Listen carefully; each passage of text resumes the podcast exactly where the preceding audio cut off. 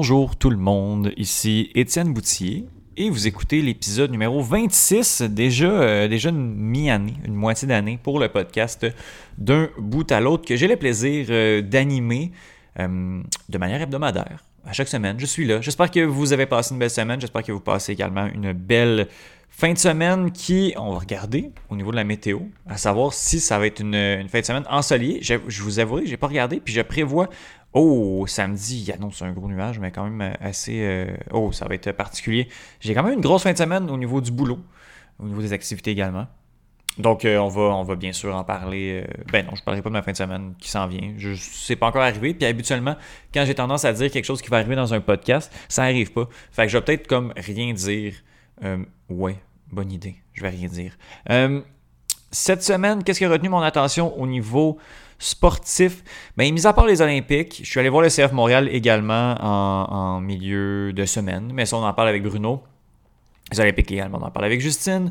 Euh, euh, c'est ça. Il y a de l'UFC, mais je vais donner mes prédictions euh, plus tard, à la fin de l'épisode, comme j'aime le faire, quand les ben, quand, quand, c'est un UFC numéroté, qu'il combat pour le titre, habituellement, je donne mon, ma prédiction des combats de championnat j'ai comme le feeling que j'oublie quelque chose à discuter de, mais j'ai comme l'impression que, que, que, que j'ai pas regardé autre chose. J'ai regardé les Olympiques, mais ça, c'est avec Justine. J'ai, Ben oui, je pense que ça va être ça. Il y a du frisbee euh, samedi contre, euh, pardon, contre Toronto. Ça va être bon.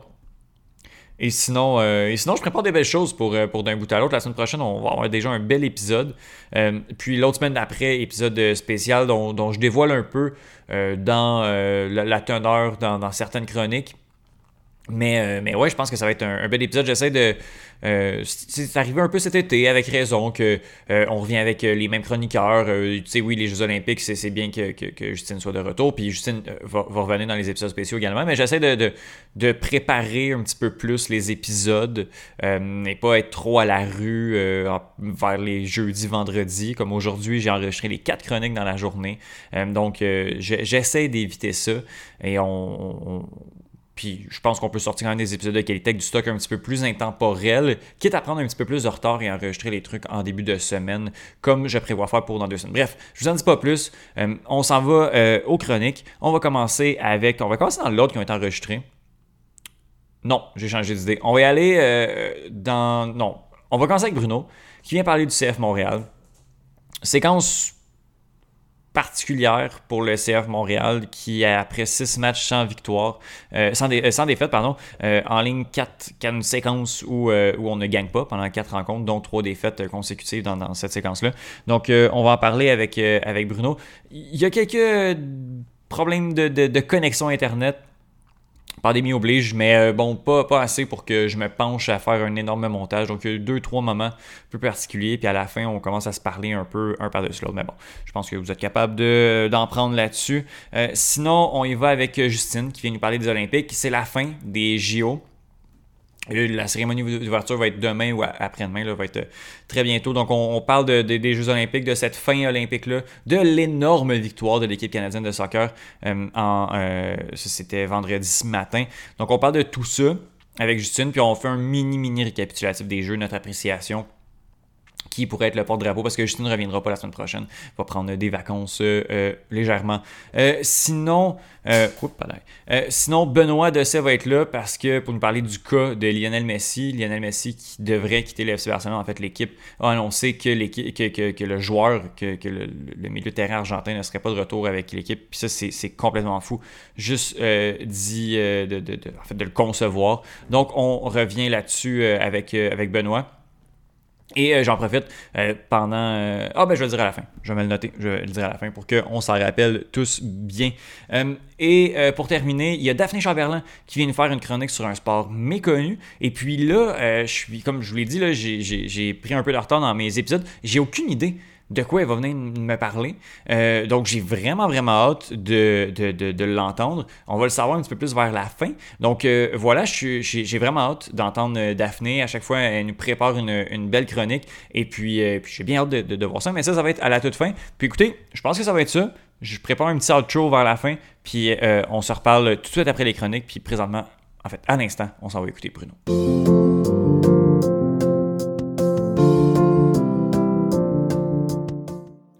À peu près à chaque mois, on discute du CF Montréal avec euh, maintenant Bruno Larose, qui est, finalement attitré euh, euh, à la couverture à d'un bout à l'autre de l'Impact de Montréal. Bruno Larose, bonjour.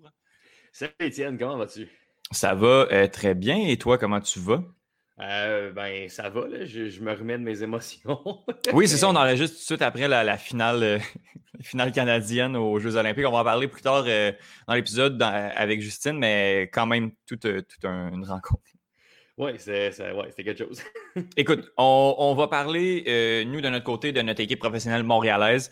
le CF Montréal. La dernière fois qu'on s'est parlé, l'équipe était sur une séquence de cinq matchs sans défaite. Ça allait quand même bien quand, quand tu as co-animé l'épisode, on a raconté l'événement du, euh, euh, du 17, euh, le match contre Cincinnati. On en a parlé un peu. La dernière fois que tu étais venu parler du CF Montréal à deux bouts à l'autre, c'était justement en marge de cette rencontre-là. On ne savait pas si on allait pouvoir y être. C'est arrivé deux, trois jours avant. On a acheté nos billets, on s'est présenté. Le CF Montréal a gagné dans un match complètement fou. Mais ça, on en a parlé. Je veux savoir ce qui s'est passé après. Là, on dirait qu'on est dans une séquence. Puis peut-être que d'un bout à l'autre, c'est segmente ces séquences-là.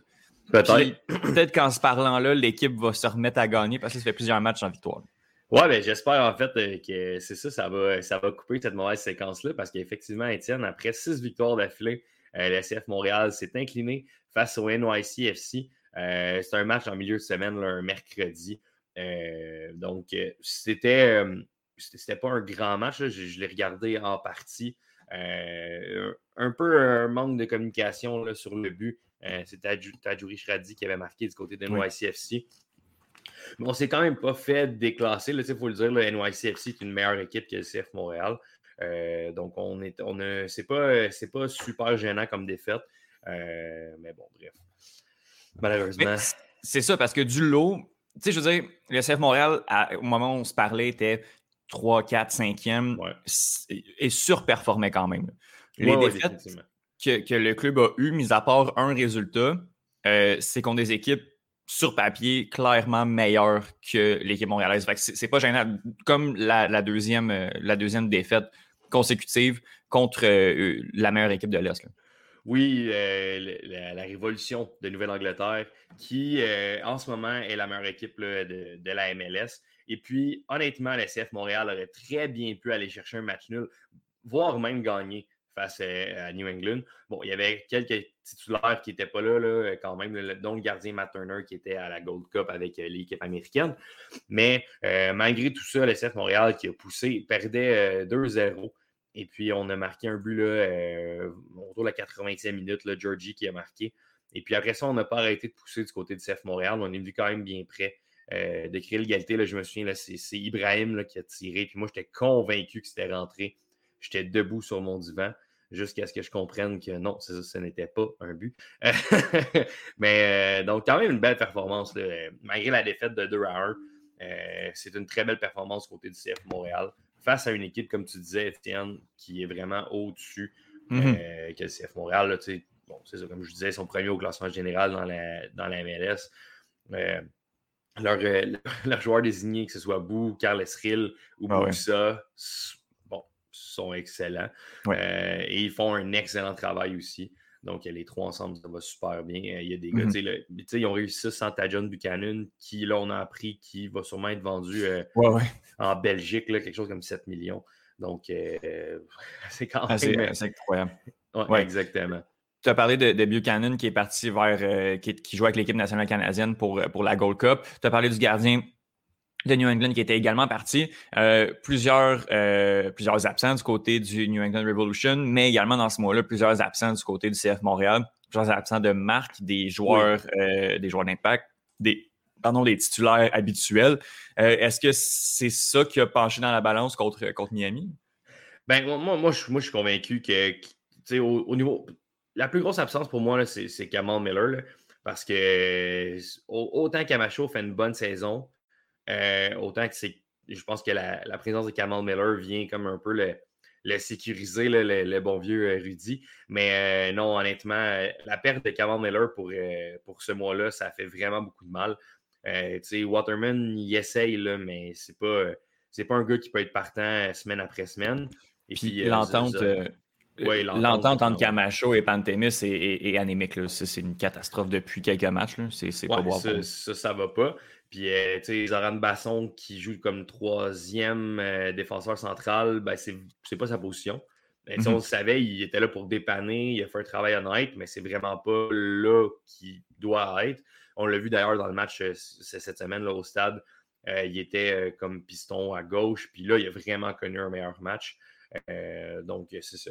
Donc, évidemment, la perte de Kamal Miller a fait beaucoup de mal. je pense que la perte de Kyoto aussi à l'attaque, quoique Torres a décider de euh, prendre les règnes de cette attaque-là. Mais je pense qu'un gars comme Kyoto peut vraiment être aussi beaucoup plus dérangeant. Ben, aussi, sinon plus dérangeant qu'un Torres. Puis si on est capable de mettre les deux sur le terrain, si on est capable d'inclure Toy là-dedans, c'est sûr que ce serait pas plate, parce qu'on s'entend que Toy aussi fait quand même bien. Mais euh, ouais, c'est ça. Donc, euh, sur, contre Miami, après ça, comme tu disais, Étienne, défaite de 2 à 1. Euh, face à un Inter Miami qui est pas très bon. Non, qui avait, gagné, euh, j'ai dit à Retour en Force, la dernière fois que, l'équipe avait gagné, je n'avais pas encore commencé à la Voie de l'Est. Ça fait quand même longtemps. Ça fait un petit bout, là, quelques semaines, mettons. Je pense que c'est ça, du côté de l'Inter Miami, c'est comme trois victoires dans la saison. C'est leur troisième victoire. Là.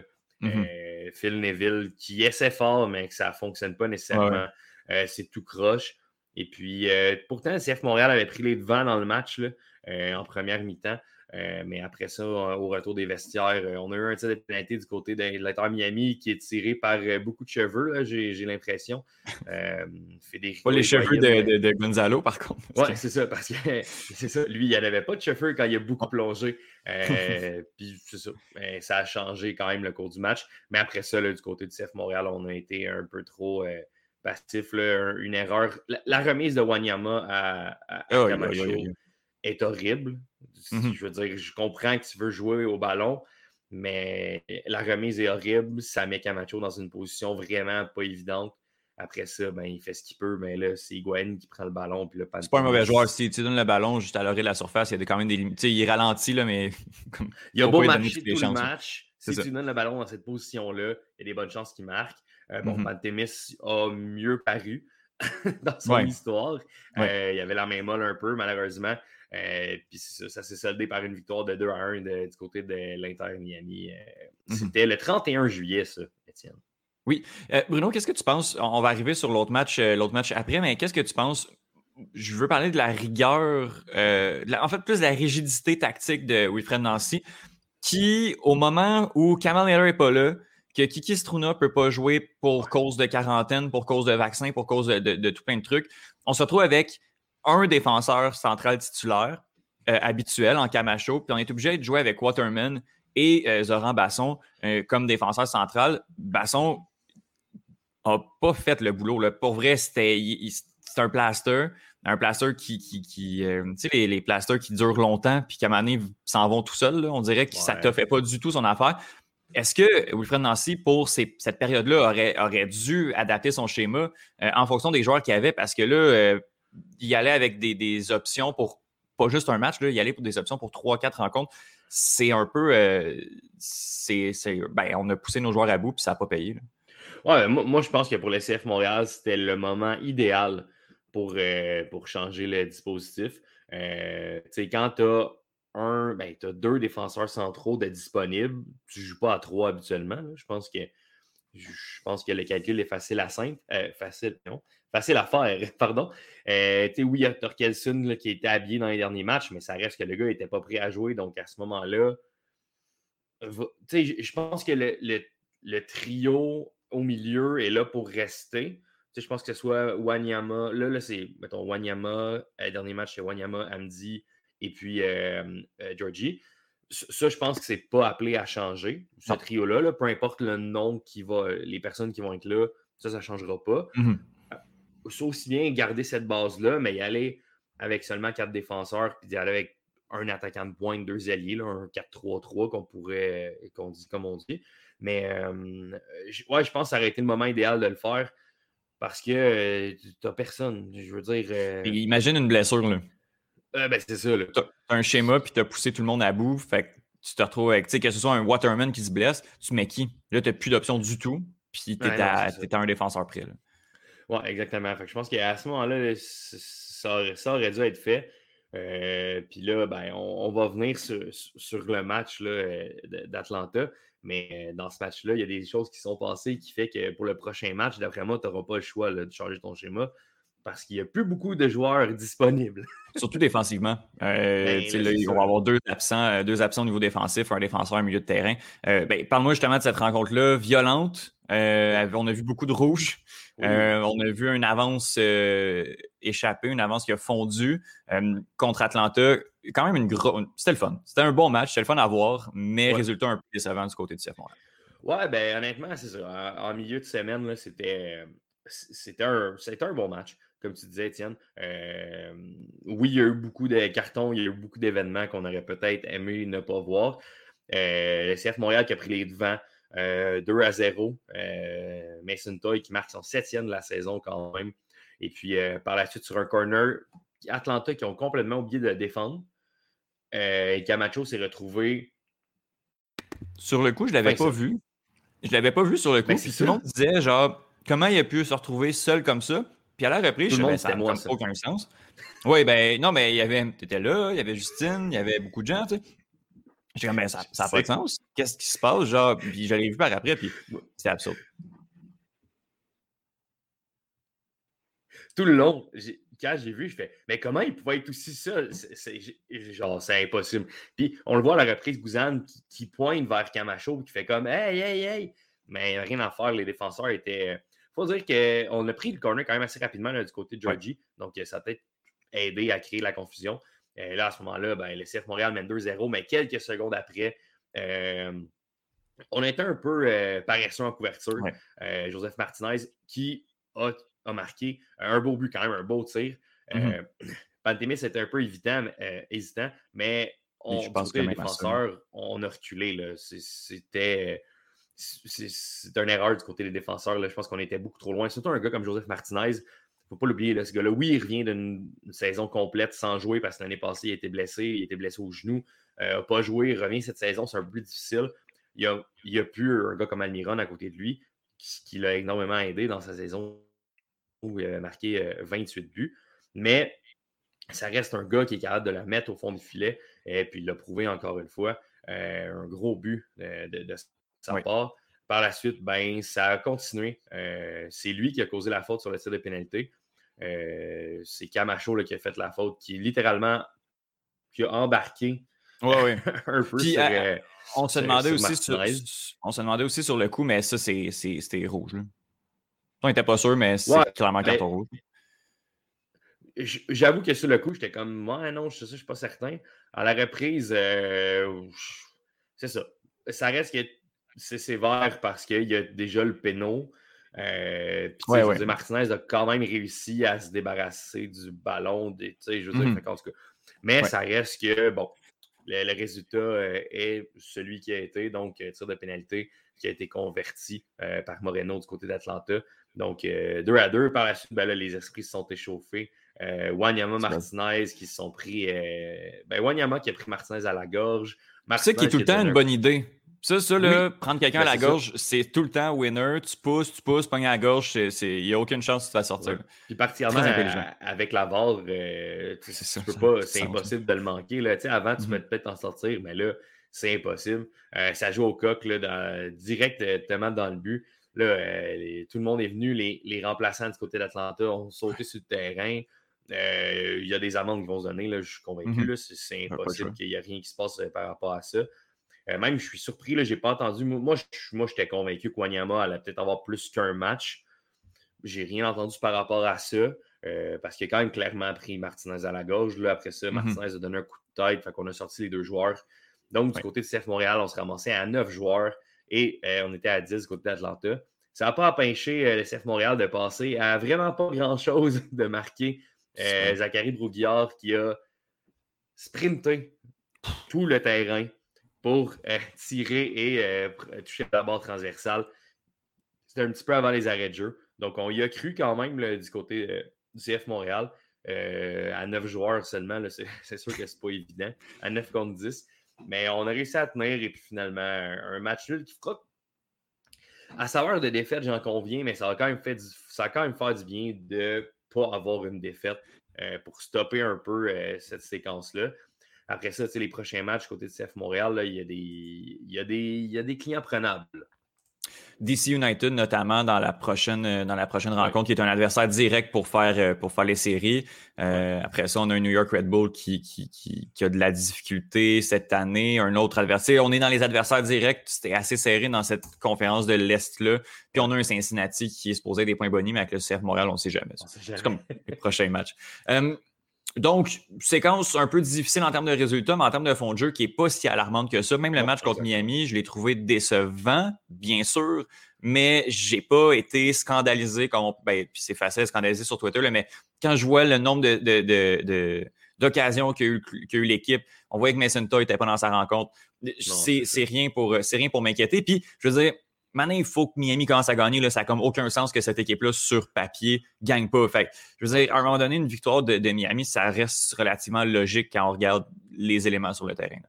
Euh, Bruno, euh, on va aller euh, ailleurs pour, pour terminer. On va aller ailleurs dans la MLS. On commence par la conférence de l'Est. Est-ce qu'il y a des surprises? Est-ce qu'il y a des confirmations? notamment, tu as parlé du Revolution qui, qui, est tout feu, tout flamme cette, cette année. Là.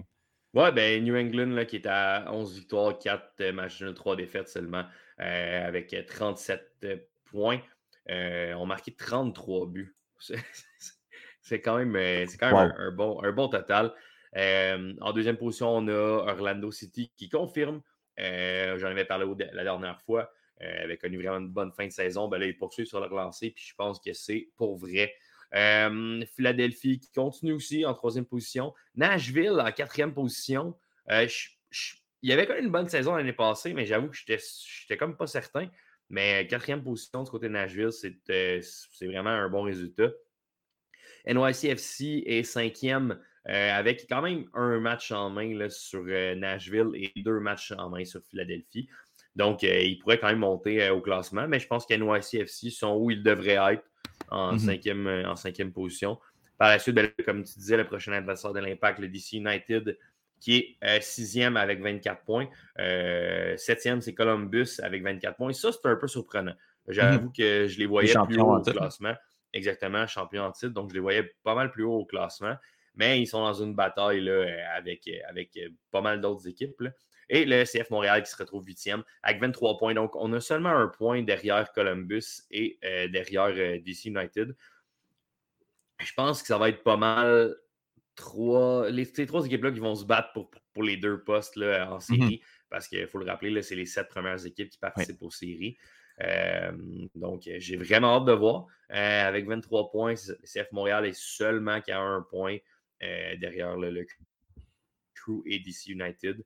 Donc, euh, j'ai hâte de voir. devant, c'est parti un peu quand même en quatrième. Euh, en cinquième, c'est 27 points. C'est 4 points, mais on a joué un match de moins du côté de nous à ICFC. Et après ça, en troisième et quatrième, c'est 28 points. Donc, c'est quand même 5 points, mais c'est des, c'est, des gros dans la même section.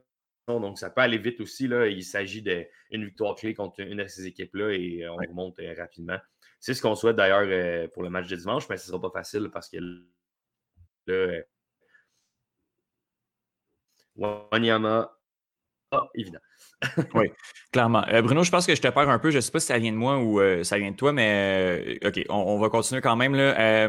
ce que je trouve fou dans la conférence de l'Est, c'est de voir ces, quatre équipes-là là, ah qui ne sont pas dans le portrait des séries. Miami, qui, qui, est catastrophique, on en parle beaucoup. Toronto, Atlanta et Red Bull de New York. Je trouve ça quand même fou. Là.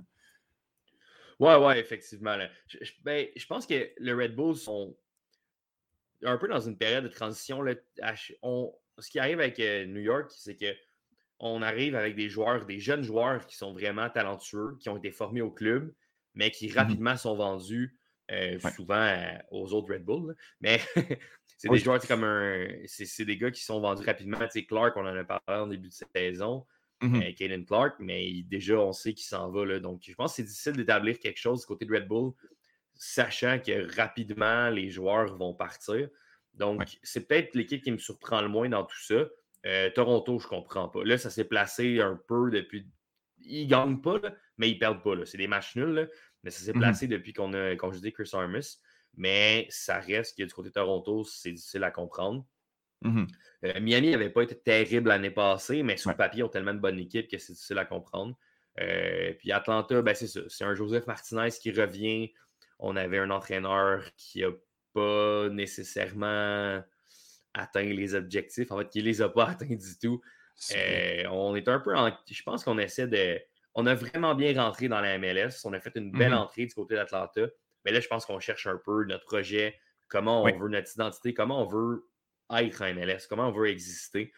Euh, parce que c'est bien beau d'avoir des, des gars comme Joseph Martinez, des Miguel Almiron, des Barco, des trucs comme ça, qui sont d'excellents joueurs, mais ça prend du support autour. Mhm. Puis souvent, c'est un peu ça qui manque là, du côté d'Atlanta. Tu sais, rien contre lui, mais que Amar Sedic soit partant lors du match contre le CF Montréal. Bon, OK, il venait d'être échangé, peut-être qu'il y avait une dent contre le CF Montréal, puis que, on s'était dit, ah, il va jouer tout un match. Mais j'ai remarqué qu'il était là quand il est sorti. Là. Fait que, Je pensais qu'il était rentré quand ils l'ont euh, sorti. Non, mais c'est ça. c'est ça. Il sortait. Ah, il est. Euh, ouais, ça. Il, il est sorti, donc c'est à ce moment-là que j'avais remarqué. Puis il est quand même sorti comme à 85e. Là, fait que c'est sûr que du côté d'Atlanta, on a peut-être besoin d'un peu, euh, un peu plus de support. Mhm. Euh, du côté de l'Ouest, euh, la, la, la, la, la, hum, domination de Seattle commence à s'effriter un peu, mais il y a quand même une belle course que je trouve très particulière quand je regarde les statistiques, une belle course au, au top 3. Là. Ouais, ben oui, effectivement. Euh, le Sporting KC, qui est maintenant en première position, avec 10 victoires, euh, on marque énormément, eh, on marque également beaucoup de buts du côté de Sporting KC, 33 buts. Euh, on est à 33 points, autant que les Sounders qui sont également à 33 points en deuxième position, mais on joue un match de plus. Et puis en troisième position, c'est le LA Galaxy avec 31 points. Euh, LA Galaxy, que ça s'est replacé beaucoup l'année passée, ça avait été catastrophique comme saison du côté du LA Gala- Galaxy. Mais Chicharito est revenu et il joue comme il était censé jouer, je pense, quand on avait été le chercher. Donc, euh, du côté du LA Galaxy, ça aide énormément. Euh, du côté de Seattle, la Gold Cup a fait mal. Il y a beaucoup de joueurs qui, étaient, qui ont été partis longtemps. Et puis, c'est des joueurs qui font. euh, qui, qui sont des titulaires là, du côté de- des Sounders. Euh, on a joué un match là, où on a gagné d'ailleurs. Il y avait cinq joueurs qui étaient comme en bas de, de 20 ans, je pense. C'est- Oh quand tous des gars de l'académie, mais malgré tout, on avait gagné. Donc, Wow. Euh, le système des Sounders fonctionne quand même. Donc, tu sais, ça n'a Mhm. pas été une déconfiture. Là, tu sais, je pense qu'on était à seulement une défaite. Là, on est à deux. comme 5-6 matchs là, depuis. Donc, c'est pas, Mhm. pas catastrophique non plus. Je pense qu'avec le retour, euh, puis il y a aussi euh, Lodero qui était blessé. Donc, avec le retour de Lodero, le, le retour des gars qui étaient à la Gold Cup, euh, je pense que ça va aider énormément là, du côté du Sounders de Mhm. Seattle. Euh, Bruno, je ne sais pas exactement si t'es, euh, ton classement est à jour. C'est peut-être moi. Moi, j'ai le LA Galaxy qui est en tête avec 34 points, dû à la victoire d'hier contre Ah. Salt Lake City. Ça se peut, ça. Mais bon, reste que bon, euh, on a quand même euh, une équipe euh, assez dominante dans le classement. Puis Ouais. ce que je trouve un- assez fou, c'est quand je regarde les plus-moins, euh, en tête, on a les LA Galaxy avec plus 2. Oui. Puis euh, SKC et Sanders sont avec 13 et 12. Ça, ça veut dire que le LA, Galaxy va être premier, mais à plus 2, ça n'a comme aucun sens. Là. Genre, j'ai jamais vu une équipe qui prend autant de buts et est en première position. là. Ben, ils ont 11, ben là, avec hier, 11 victoires, un match nul seulement et 6 Ah, défaites. Fait que je pense que le fait d'avoir 6 défaites, probablement quelques défaites par euh, plusieurs buts puis des courtes victoires la majorité du Ah. temps. Euh, donc, euh, ouais, c'est quand même. Ouais, effectivement, c'est quand même particulier là, de ce côté-là. Oui. Euh, Bruno, est-ce que tu as des déceptions euh, dans la conférence de l'Ouest? Euh, je pense au nouveau venu Austin, dont je me fous éperdument, Ouais, qui est en 12e position. Puis on a l'autre équipe canadienne aussi, Vancouver, qui continue sur ben, sa lancée de l'année dernière. Ouais, ben, je pense que du côté de Vancouver, on a fait des, des- deux signatures là, dernièrement, l'Écossais Gold et puis le Colombien Vite. Juste son nom, j'adore ça. Ça, devrait être euh, juste en l'Écossais Gold et le Colombien Vite. Oui, le Colombien Vite. Voilà. voilà. J'imagine qu'on le prononce vite, mais en tout cas, bref. On va dire vite C'est Pedro Vite. pour la. J'adore ça. Ok, cool. Mais bon, du côté de, euh, du côté de, de Vancouver, on est allé faire deux signatures qui sont quand même assez intéressantes. Est-ce que ça va être suffisant? Je ne sais pas. On a changé quand même pas mal le visage de l'équipe déjà en début de saison. On avait été chercher quand même quelques joueurs. Est-ce que ça va être assez? Euh, ben, j'en doute. On, on reste quand même à trois points d'être neuvième. C'est quand même assez serré dans le bas du classement du côté de l'Ouest. Donc, je pense pas nécessairement que les Whitecaps vont terminer, vont terminer dernier là, dans l'Ouest. Mm-hmm. Je pense qu'un un San Jose, un, Houston aussi, là, qui, qui, devrait être plus bas. Ah, ouais, c'est ça. L'équipe donc on connaît le moins. Non, ça, c'est pas vrai, c'est les RSL. RSL pour vrai. Ça, c'est un Qui est quand même septième. Oui, on les salue. Mal. Mais qui est rendu avec euh, Mark Anthony Kay. Là. Oui, oui. Euh, non, c'est pas eux. C'est euh, Colorado. Mais Colorado, ce qu'ils font, honnêtement, c'est une très belle saison. On est quatrième du côté de Colorado. Ah ouais. là, moi, selon le classement que j'ai, il y a seulement, seulement 15 matchs de jouer.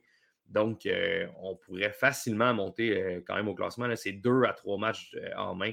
Donc, euh, Colorado qui est définitivement une surprise ah euh, très, très positive. Euh, du côté plutôt négatif, les Timbers de Portland, quoique près de la 16e position avec 20 points, seulement un point derrière. Mais je ne m'attendais pas à voir les Timbers de Portland en 8e position. Je pense que Diego Valéry commence à avoir fait son temps. puis on est aussi les blessures. Blanco a été blessé à un bon moment. Donc, je pense que du côté de Portland, ce n'est pas irrécupérable. Mais euh, c'est quand même une surprise de les voir aussi bas. Sinon, ben, les autres équipes qui ne sont pas dans les séries, Dallas, San Jose, Houston, Austin, Vancouver, rien de surprenant là-dedans. Oui, mais Dallas, c'est un peu comme Dallas un peu comme New York, il va falloir qu'il arrête de, vendre, euh, de vendre tous les gars en bas de 19 ans, tout le monde. Euh, notamment, ben, le, Oui. Desmond. Ben, c'est ça exactement. T'en as un Tessman qui, euh, qui, qui, est lié, très, très lié vers, euh, vers Venise, qui est en train de faire son épicerie en MLS. Euh, ben oui. Big time. Bouzio qui a officialisé ce matin, je pense. Exact, pour 7, 7 millions, quelque chose comme ça. Beaucoup, beaucoup d'argent. Écoute, Bruno, avant que, que, je te perde, avant que je te, je te perde définitivement, je vais te remercier. Puis on va se reparler la, sûrement la donc, il faut que je te fasse un jingle comme avec, euh, comme avec Yohan également, euh, parce que tu es rendu un habitué. On va essayer de, faire quelque chose comme ça. Puis sinon, je te remercie énormément pour se reparler euh, très bientôt pour une autre chronique à deux bouts à l'autre. OK, bye!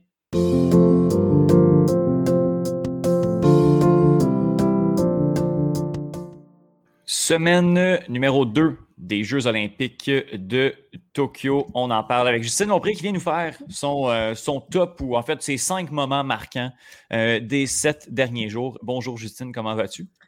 Salut Étienne, ça va bien toi?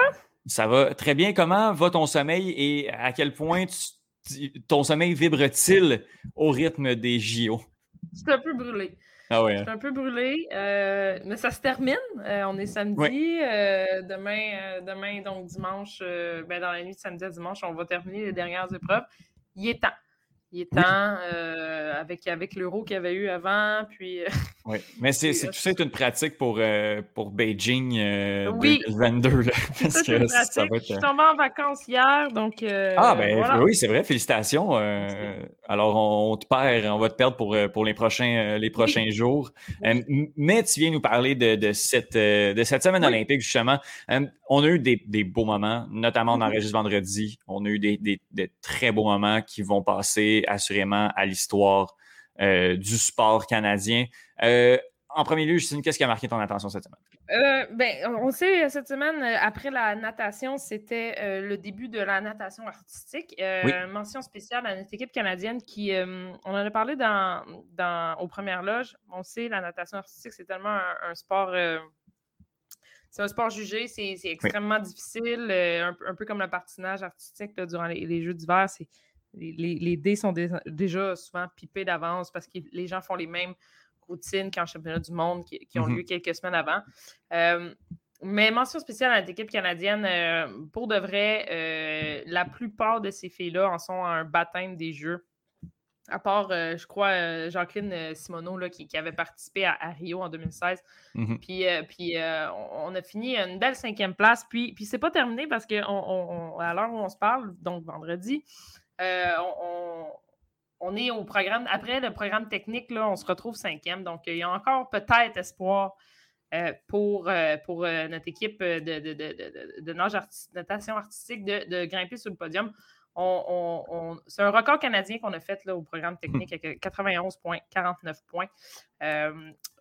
pour de vrai, chapeau à ces filles-là. Euh, on sait, moi, c'est un sport que je ne comprendrai jamais. De... ça, puis le water polo, tu sais, quand tu restes en, suspens comme ça, pendant des minutes, puis que tu réussis à, dans l'eau, puis tu fais des, des, des, des, contractions, des, des mm du monde dans les airs, tu tournes, tu... Ah, tout ça sur une petite musique cute avec à peu près euh, trois pouces de spray net dans la face puis euh, des bijoux et tout. Pour vrai, je ne pas ça. Exact. Ça prend, ça prend des muscles de, ah! faire. Moi qui nage à peine, je trouve ça, incroyable ce que, ce que ces athlètes-là font. ça, me fait, ça me fait capoter à chaque fois. Donc, bravo, mesdames. Euh, c'est pas, pas facile, surtout avec le comité euh, international, pas international, le comité olympique russe, qui, on sait, sont très dominantes dans ce sport. Donc, euh, encore une fois, il n'y a pas vraiment d'ordre là. non, ben non, ben non, des moments comme ça. je vais revenir sur quelque chose que je t'ai parlé plusieurs fois. Et, puis, ce, fut à la hauteur de mes attentes, c'est-à-dire l'escalade. La, oh mon Dieu, ben oui. Malheureusement, nos Canadiens, ils ont foiré big time, comme on dit. Euh, mais, oups, s'il vous plaît, euh, notre Canadien, là, McNichol, qui, qui, est premier au monde ou qui était, qui était champion euh, du monde en, titre, il n'a même pas fait la finale. Oh, donc, donc, ça se fut malheureux, mais je ne sais pas si tu as la chance de regarder un peu la, la, compétition. mais bon, c'est l'Espagnol Alberto Gines Lopez qui a gagné la première médaille d'or chez les hommes. Pour de vrai, c'est complètement fou. Mhm. Je vais le répéter parce que ce sport-là, à la base, c'est complètement fou. Ah, c'est hot, là. C'est vraiment très hot. Ça m'a donné le goût de faire de l'escalade. Puis, Étienne, j'ai le vertige quand je monte sur une chaise pour euh, changer la batterie de mon détecteur. Ça a l'air facile, hein, quand tu regardes ça, mais après ça, euh, un coup, trois, trois blocs d'avancée. On doute. Hein. C'est ça, je te dis. Euh, donc, même malgré la déception de nos, nos, nos Canadiens et Canadiennes, euh, quand même un sport euh, qui a reçu, je l'espère, captiver l'attention mm-hmm. euh, des téléspectateurs. C'était vraiment intéressant. je poursuis avec Laurence Vincent Lapointe, Étienne, ah, qui, a parlé beaucoup avant les Jeux, mm-hmm. qu'on a parlé dans les dernières années à cause du scandale qui, l'a entouré. est allé chercher une très belle médaille, une médaille d'argent au C1 200 mètres féminin. Puis elle, le mérite tellement, c'est tellement, ça, a tellement été un sport, bon, qui, qui, on sait, là, les, qui n'était pas aux Jeux Olympiques, en fait, qui était aux Jeux Olympiques, mais qui n'avait pas la, catégorie femme. Donc, mhm. elle arrive, elle performe. C'est pas terminé son parcours, elle pourrait aller encore chercher deux médailles euh, euh, ce soir, donc ben, dans la nuit. Peut-être qu'elle les a à l'heure où on se parle. oui, c'est ça. Euh, mais, mais oui, c'est pas terminé. Puis pour vrai, c'est tellement une belle on parle de, rédemption, on parle de. elle, elle, a eu plus qu'une claque d'en face, cette, euh, athlète-là, puis elle a réussi à revenir euh, au sommet de sa forme et aller chercher une superbe médaille d'argent. Plusieurs personnes auraient abandonné ce qu'elle n'a pas fait. Et euh, elle regarde probablement le comité international et elle leur dit About that! Elle leur fait des. des on ne dit pas qu'elle. Oui, oui, oui. Et, euh, et, Étienne, je poursuis avec. Je sais que tu as dû te lever ce matin-là pour regarder la finale du 200 mètres chez les hommes. Ben là, c'était pas. Euh, il était 9 h. Là. C'est ça. je me suis je l'ai regardé en direct, mais oui. À ton âge. Oui. Euh, c'était après la domination de Usain Bolt durant plusieurs années, donc depuis Beijing en 2008. Mm-hmm. Euh, on a enfin un nouveau champion euh, aux 200 mètres et ça donne qu'il est canadien, André de Grasse. les Jeux olympiques, en fait, d'André de Grasse qui termine avec trois médailles, une aux 4 x 100 mètres, une aux 100 mètres et une euh, et les champions olympiques aux 200 mètres. Je sais qu'il y a plein de gens, puis c'est ce que j'aime de, des sports un peu méconnus, comme ça, je vais dire méconnus parce qu'ils ne sont pas, mettons, traditionnels. Mm-hmm. Un peu comme Laurence Vincent Lapointe il y a des jeunes quelque part dans leur salon qui voient ça puis qui font comme moi, je veux courir comme André de Grasse, moi, je veux mmh pagayer comme euh, Laurence Vincent Lapointe. Donc, euh, chapeau. Euh, il est. ça court en temps. Hein? c'est le 4x400 mètres, là. Pour vrai, là. 4 x 100 mètres. Ah, 4 x 100 mètres. Oui, le, non, non, non, c'est 4 x 100. le 4 x 100, tu sais, tous les, tous les coureurs ont une médaille, mais si en plus de ça, ils donnent un trophée, J'espère que c'est André de Grasse qui le garde chez lui. J'espère que ça ne le partage pas. Puis si ça le partage, j'espère que c'est lui qui l'a le plus longue durée. Parce que c'est lui qui est allé ramasser le retard. Euh, il était cinquième, hein, oui. Il était On était cinquième après la, la, la, troisième 100 mètres. André Legarce a juste décidé que c'en était assez. Puis euh, De, voir les Jamaïcains même pas sur le podium. Donc, c'est de toute beauté. Mm-hmm. Puis, en fait, toute, euh, toute, la semaine d'athlétisme a très bien été pour le Canada. On est à six médailles. On va terminer à six médailles, ce, qui est, ce, qui ce, qui est, très, très bon. puis, mention spéciale aux, Italiens, parce que moi, si on ah m'avait dit un jour que le champion du monde, champion olympique au 100 mètres serait italien. Oui. Grosse semaine. J'aurais pas compris. Puis, euh, puis c'est arrivé, donc, euh, donc euh, chapeau. Et, ben, ah oui. Ben avant d'aller avec ton. Tu t'en allais sur ton dernier, puis je pense avoir une idée, c'est où, mais on va y aller sur ma mention spéciale tout de suite en, athlétisme au, au, décathlon, en fait. Ah! quand même, hein? Le dieu du stade. On, tu sais qu'on appelle, on appelle le gagnant de cette épreuve-là le dieu du stade parce que euh, il est capable de faire euh, toutes les épreuves euh, possibles. il, fait, des lancers, il fait des sauts, il fait des sprints, il fait des, de l'endurance, ben, du demi-fond qu'on dit. Damien Warner. Damien Warner. Complètement fou. tu sais, s'il avait fait le 100 mètres, je pense que c'est Yohan qui disait ça au premier là, s'il avait fait le 100 mètres, ça serait qualifié pour la finale. Il avait fait le saut en hauteur. Ouais il remportait la médaille de bronze. C'est hallucinant de réussir. Tu c'est supposé être des généralistes. Là. C'est supposé être comme tu sais tout faire, le dieu du stade, comme tu le dis, tu es capable d'un peu tout faire, mais tu n'es pas supposé être le top 3 euh, au monde de cette compétition-là parce que tu excelles, parce que tu es juste un athlète complètement incroyable. Il sait tout faire. Euh, médaille d'or euh, et record olympique en termes de points. Je ne connais pas exactement le, pointage. Qu'est-ce qu'il vaut quoi? Un peu plus de 9000 points au total oui, pour Damien Warner. Je crois que, ben, en fait, c'est, 10 épreuves. Donc, on, parle d'une centaine de points possibles par, par épreuve et tout dépendant de ton score et de quelle position tu termines. Mm-hmm. Euh, euh, tu, fais des points. Voilà. Record olympique en termes de points, puis cinquième plus gros score, je crois, au, monde là, en termes de, record du monde, vient se classer cinquième. Donc, grosse performance canadienne. Puis, tu sais aussi, là, les, Olympiques, j'ai regardé ça, puis c'est des sports qu'on, à part le, soccer, mettons, puis le volleyball, euh, puis la course qui est quand même assez simple, c'est des sports qu'on ne connaît pas. Tu sais, C'est des, disciplines qu'on ne connaît pas particulièrement, qu'on ne suit pas. Puis, tu sais, Damien Warner, personnellement, je ne savais pas c'était qui, mais de voir qu'il y a des athlètes comme ça au niveau canadien, je trouve ça, hallucinant, je trouve, ça complètement fou. c'est pour ça aussi que les Olympiques sont là pour, nous faire découvrir des, histoires et des athlètes euh, de, ce type-là. Euh, une autre belle histoire, Justine, je te, laisse, je te laisse commencer. Puis là, je, genre, je pense que les deux, on en a long à dire sur, ce qui s'est passé ce matin. Hier ben, matin. En, ben, hier matin. En fait, euh, en, général, je veux lever mon chapeau à toutes les femmes athlètes de la délégation du Canada qui ont l'idée de main de maître cette délégation euh, dans tous les sports. Euh, Lauriane Genet en, cyclisme sur piste qui, est allée chercher une superbe médaille de bronze. Donc, euh, chapeau, c'est une fille qui faisait du patin de vitesse avant, donc puis elle a décidé de faire du vélo. Mais tranquille, tranquille.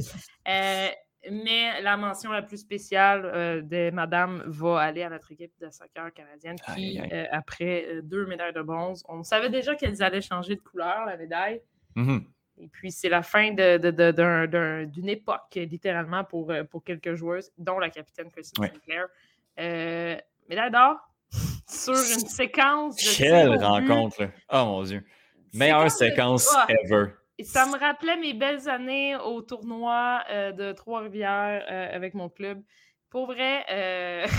Moi, j'ai dit, dit à Benoît, il y a un mois, que, que, je trouvais que les séances de tir au but étaient overrated. Euh, que finalement, c'était pas si le fun que ça. Puis, au niveau du plaisir, c'est effectivement pas si le fun que ça. Non. Mais celle-là, celle-là était quelque chose, puis celle-là était hallucinante. Justine, combien d'équipes ratent trois pénaux consécutivement et ils gagnent quand même leur séance? C'était complètement fou. C'était complètement fou, puis c'était pas chic par moment? Non. Mais c'est. La game en tant que telle aussi, au mm-hmm. niveau canadien, on n'a pas. Euh, c'était pas super excitant. Mm-hmm. Euh, par contre, du côté des Suédoises, on, a vraiment, on aurait dû capitaliser euh, vraiment plus tôt que ben ça. Euh, au final, euh, Scott Sinclair, on quitte, euh, on quitte le navire avec, avec une médaille, enfin une médaille d'or au Ah mon Dieu, oui. après, après la demi-finale, on parlait de, rédemption encore une fois, mais là, c'est juste la. c'est juste la justice qui a été rendue, en fait, mm-hmm. pour Kristen Sinclair. pour des, des, filles qui ont, tout donné par le passé. Qui, je pensais à, à Kenlyn Cal, qui, qui, est à la radio de, de Sportsnet, je pense, ou à la télé américaine. Euh, il y a plein de filles qui ont passé dans cette équipe-là qui, euh, malheureusement, ont, quitté, euh, oui, avec une médaille de bronze ou, une quatrième place à la Coupe du Monde, mais, mais qui méritaient tellement mieux que ça. Puis on, vient juste de, clore une, belle époque pour le Soccer Canada. Et il y aura plein de petites, de petites filles qui vont arriver, des Jessie Flemings qui vont leader ça. Euh, des gros sauts qui, ont fait, qui a fait, qui a fait le but gagnant, qui, vont leader cette équipe-là pendant encore euh, plusieurs années euh, jusqu'à la prochaine Coupe du Monde, puis aux prochaines mm-hmm. Olympiques.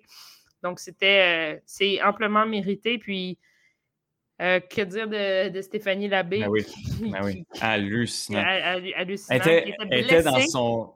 Oui. Qui s'est blessée, qui a manqué un match et demi, qui revient, clairement, là, il y a comme ses antidouleurs à côté, puis garder le sourire comme ça, pour vrai, chapeau. Et, qui, en, séance de tir au but, était cosy, cosy, cosy dans son divan. C'était hallucinant. Elle avait l'air bien, elle avait l'air concentrée, tout sourire. Évidemment, c'est, je crois qu'il y a un peu de frime là-dedans. On veut montrer à, l'adversaire aller chercher l'ascendant mental. On a réussi. Mm. Mais je veux dire, elle avait l'air tellement dans sa zone. Ah, euh, ça me rappelait une jeune Justine Lompré un peu arrogante et désagréable. Un, peu de ça. Back in the days. Oh oui, c'était tout à fait ça. Quelque chose de ça. Euh, incroyable. Quel tournoi, à mon avis. Ben, à mon avis, puis je sais pas si, euh, s'ils vont donner un, une. Je sais pas s'il y a un MVP du tournoi, quelque chose comme ça, mais tu sais, Stéphanie Labbé mérite en tout cas d'être la meilleure joueuse mm-hmm. olympique. Tu as parlé de la porte-drapeau. ce, serait, ce serait logique que ce mmh. soit elle. Il y a d'autres noms aussi qui, pourraient, qui pourraient y être. Mais, euh, mais non, mais Stéphanie Labbé a, sorti le, tournoi athlète canadien de l'année, à mon avis. C'est d'aller porter cette équipe on, on, va parler du Lou March euh, bientôt, quelque part à l'automne, qui, qui, qui, qui, est remis à l'athlète euh, à l'athlète canadien de, de l'année. On, va, on va clairement regarder du côté, habituellement, quand c'est une année olympique comme ça, c'est remis à un athlète qui a bien performé aux Jeux olympiques. On se rappellera de Michael Kingsbury. Euh, est-ce que ce sera une fille de l'équipe nationale canadienne? oui, peut-être. Penny Alexac, André Degrasse, qui sait? Euh, mais clairement, cette équipe-là, euh, ce matin, euh, ben, hier matin, nous aura fait. on, se textait un peu pendant la game. Moi, je ne filais pas. Moi, j'ai pas de TV dans ce temps-là. C'est bien ce que je me disais. j'ai zéro fun. J'ai mal au ventre, j'ai mal au cœur. Je ne suis pas capable de regarder, mais pour vrai, j'imagine même pas être sur le terrain. Imaginez s'il y avait eu des partisans dans les oh. estrades, comment on aurait, euh, ça aurait été fou. Donc, euh, bravo, mesdames, euh, Étienne, ah. et, merci, Étienne, de cette merveilleuse couverture du des Jeux olympiques. Ça fait déjà plusieurs mois qu'on se parle. On s'est parlé de sport ben plus orthodoxe, plus traditionnel et tout. Ce fut un honneur de venir parler de Jeux olympiques dans ton excellent podcast.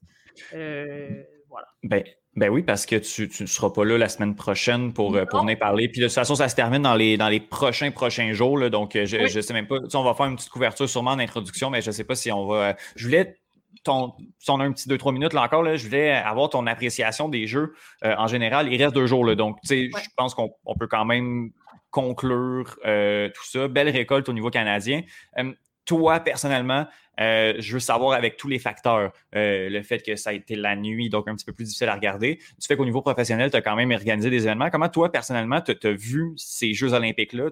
Est-ce que tu les classes parmi tes, plus vibrants de, ce que tu as vu aux Olympiques d'été, disons? Euh, somme toute, je pense que Tokyo va pouvoir dire mission accomplie. Ah, on, y on, y est arrivé. On, a, fait les, 15 jours. Mm-hmm. Ce fut de beaux jeux. Je crois qu'évidemment, quand c'est la nuit comme ça, on a moins accès à certains sports versus, mhm. euh, versus d'autres. Euh, j'ai adoré la couverture de Radio-Canada qui fait ça de façon euh, tellement professionnelle. Puis, puis, ce que j'aime tellement, c'est qu'on va chercher des, commentateurs de, oui, de, différentes stations, que ce soit même à la radio 91.9, que ce soit des, des, gens d'RDS, que ce soit des gens de TVA Sport, on, rassemble les, meilleurs dans mhm. leur discipline pour faire une. ça, c'est chapeau. Euh, j'ai adoré les Jeux de Londres en 2012. Ils sont, à mhm. mes yeux, encore euh, dans l'ère moderne les plus beaux. mais Tokyo va venir, dans, dû au contexte, va pouvoir dire mission accomplie. Les, les, sites, malheureusement, s'il y avait eu du monde, j'ai l'impression qu'on aurait eu de tellement des beaux jeux parce que mmh les sites de compétition étaient hallucinants. J'ai vu le stade, là, je te le, stade tellement triste qu'il soit grandiose. Les, les, tout ce qui était nouveau sport, on parle au skateboard et au BMX, je ne sais pas si tu as vu les plateformes, mmh c'était hallucinant. Euh, donc, euh, puis, puis j'invite les gens qui ne connaissent pas Tokyo à regarder le marathon qui va partir. ah, mais oui, ça passe. C'est commencé, là. C'était 4h30 ou. Euh, oui, ça partait à 4h30. Ah, donc, c'est commencé. C'est pas terminé. Donc, les, les Donc, c'est toujours le meilleur moyen, le meilleur moment pour visiter la ville sans y être. Moi, je, mm-hmm. me, fais toujours un, plaisir de regarder cet événement-là. Euh, mais, mais oui, Étienne, je pense qu'on peut dire euh, mission accomplie. Déjà très, très hâte au jeu de Paris en 2024 qui souhaitons-nous-le, seront différents euh, de, ce qu'on a vécu. Mais, euh, bravo. Ton, euh, ton, choix du porte-drapeau, on se tient avec Stéphanie Labbé? mon choix du porte-drapeau, évidemment, à cause que les athlètes n'ont pas pu rester après la hein? compétition. Penny ne pourra pas être là, j'imagine. C'est déjà des gens qui sont retournés au pays. J'hésite entre André de Grasse ou, ou quelqu'un de l'équipe nationale. Euh, mm-hmm. On pourrait euh, le donner à Kristen Sinclair. effectivement. Euh, ça serait vraiment la façon de boucler la boucle. On sait que le porte-drapeau à la fin, habituellement, c'est pas tout le temps. Ça pourrait être même deux porte-drapeaux si on suffit avec ce qu'on a vu au match d'ouverture, au mm-hmm. cérémonie d'ouverture, pardon. donc, j'ai l'impression que ça sera soit deux femmes mais il y aura une femme certainement. Oui, oui. Oui, Puis une femme de l'équipe de soccer, je, pense. Peut-être avec André Degrasse, effectivement, ça, ça, aurait beaucoup de sens. Justine, je te remercie énormément. Merci, euh, ça clôt justement cette aventure euh, des JO de Tokyo. Euh, mais tu, tu restes chroniqueuse à deux bouts à l'autre parce que, oui, il y a Londres en 2024. Mais Paris, oui, il y a Paris en 2024, mais il y a Beijing, il y a Beijing en, 2022. Donc, dans... ça s'en vient dans six mois. Je ne fêterai même pas ma fête, puis ça va être les prochains JO. Fait il va falloir que tu reviennes. On va parler de sport d'hiver. On, va tomber dans, des jeux un petit peu plus appliqués à la réalité canadienne, euh, malgré tout. Mais euh, d'ici là, on va se parler de soccer. Là. Je t'ai euh, tordu un bras pour que tu viennes dans deux semaines venir nous parler de soccer. Donc, je te remercie énormément, Justine. Passe des belles vacances. J'attends euh, toujours euh, ma casquette euh, du club école, d'ailleurs. Du club école, ton, ben, ton, aventure, ton aventure continue de toute façon, donc on va trouver le moyen de t'arranger ça. Merci beaucoup, Merci, Étienne.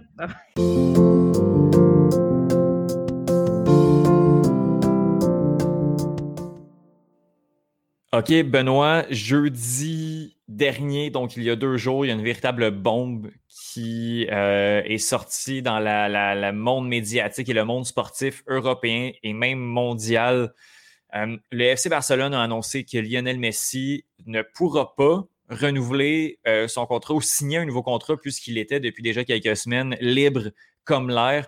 Mais là, il semblerait que Messi, après 20 ans, un petit peu plus de 20 ans passés dans le système du FC Barcelone, va quitter, va se retrouver avec un nouveau club. En premier lieu, bonjour Benoît, comment vas-tu? Bonjour Étienne, je vais bien. Tu l'as dit, c'est cette bombe et puis elle, elle le monde du football vraiment. C'est un véritable tremblement de.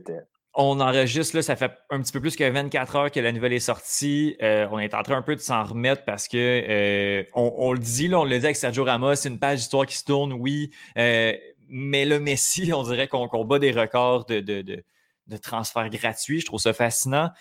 plusieurs destinations.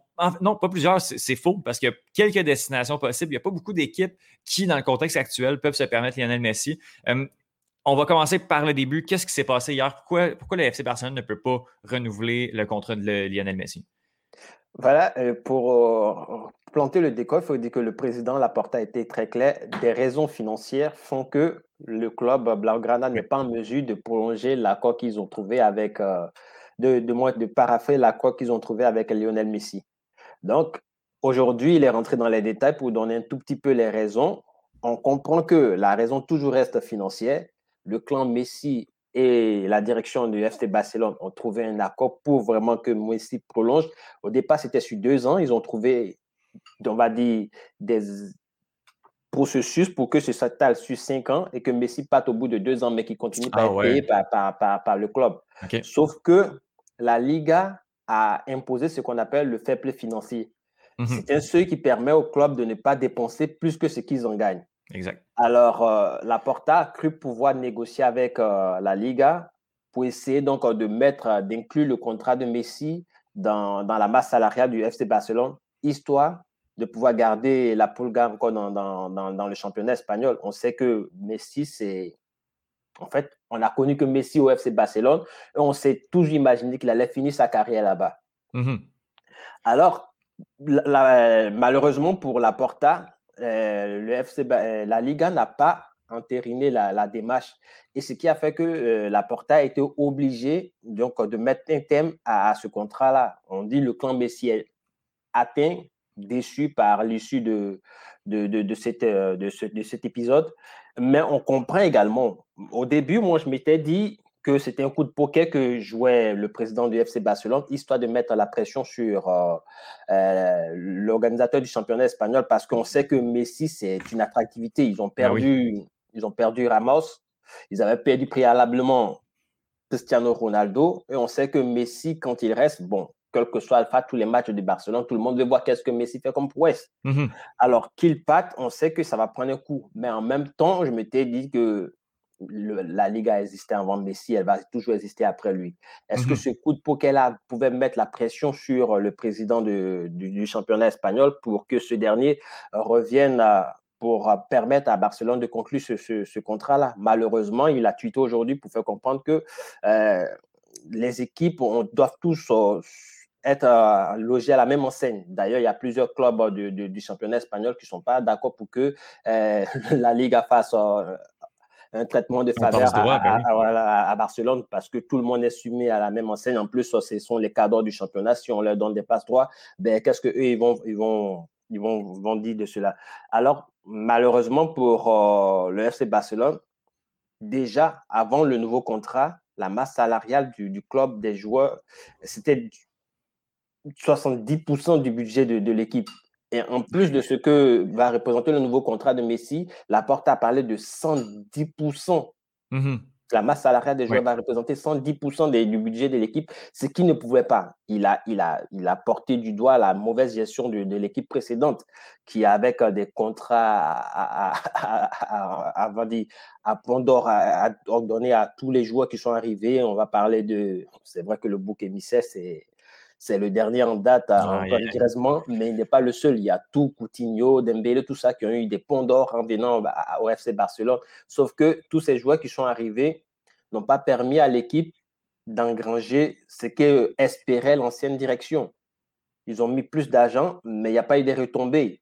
La, la Covid euh, est passée par là également, mais tout ne repose pas sur euh, une année de crise euh, Mhm. sanitaire. Donc, Laporta dit qu'il va donner bientôt euh, les résultats réels de la gestion de Batemou et que c'est pire que ce qu'il avait dit.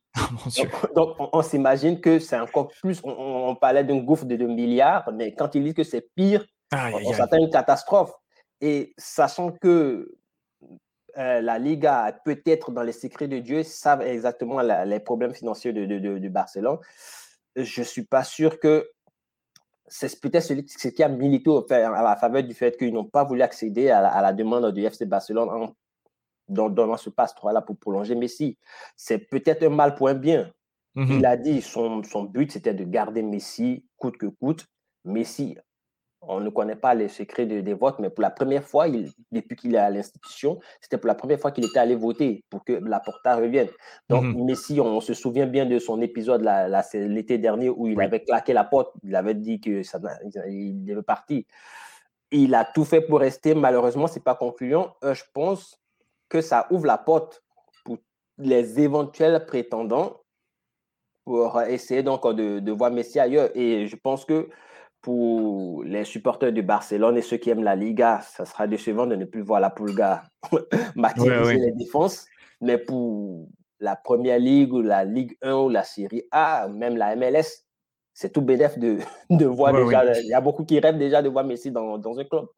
Ça va, être, ça va être hallucinant. Moi, il y a un an, je, je me disais que pour le bien de l'équipe, il fallait que Bartomeu quitte, que Bartomeu quitte, pardon, et que Messi quitte. Je pense que les deux devaient quitter le FC Barcelone pour euh, assumer euh, la nouvelle gestion, assumer le nouveau cycle. Sauf que là, on perd celui qui est encore, à mon avis, dans le top 5 des joueurs mondiaux, sûrement un des meilleurs joueurs de l'histoire. On le perd gratuitement.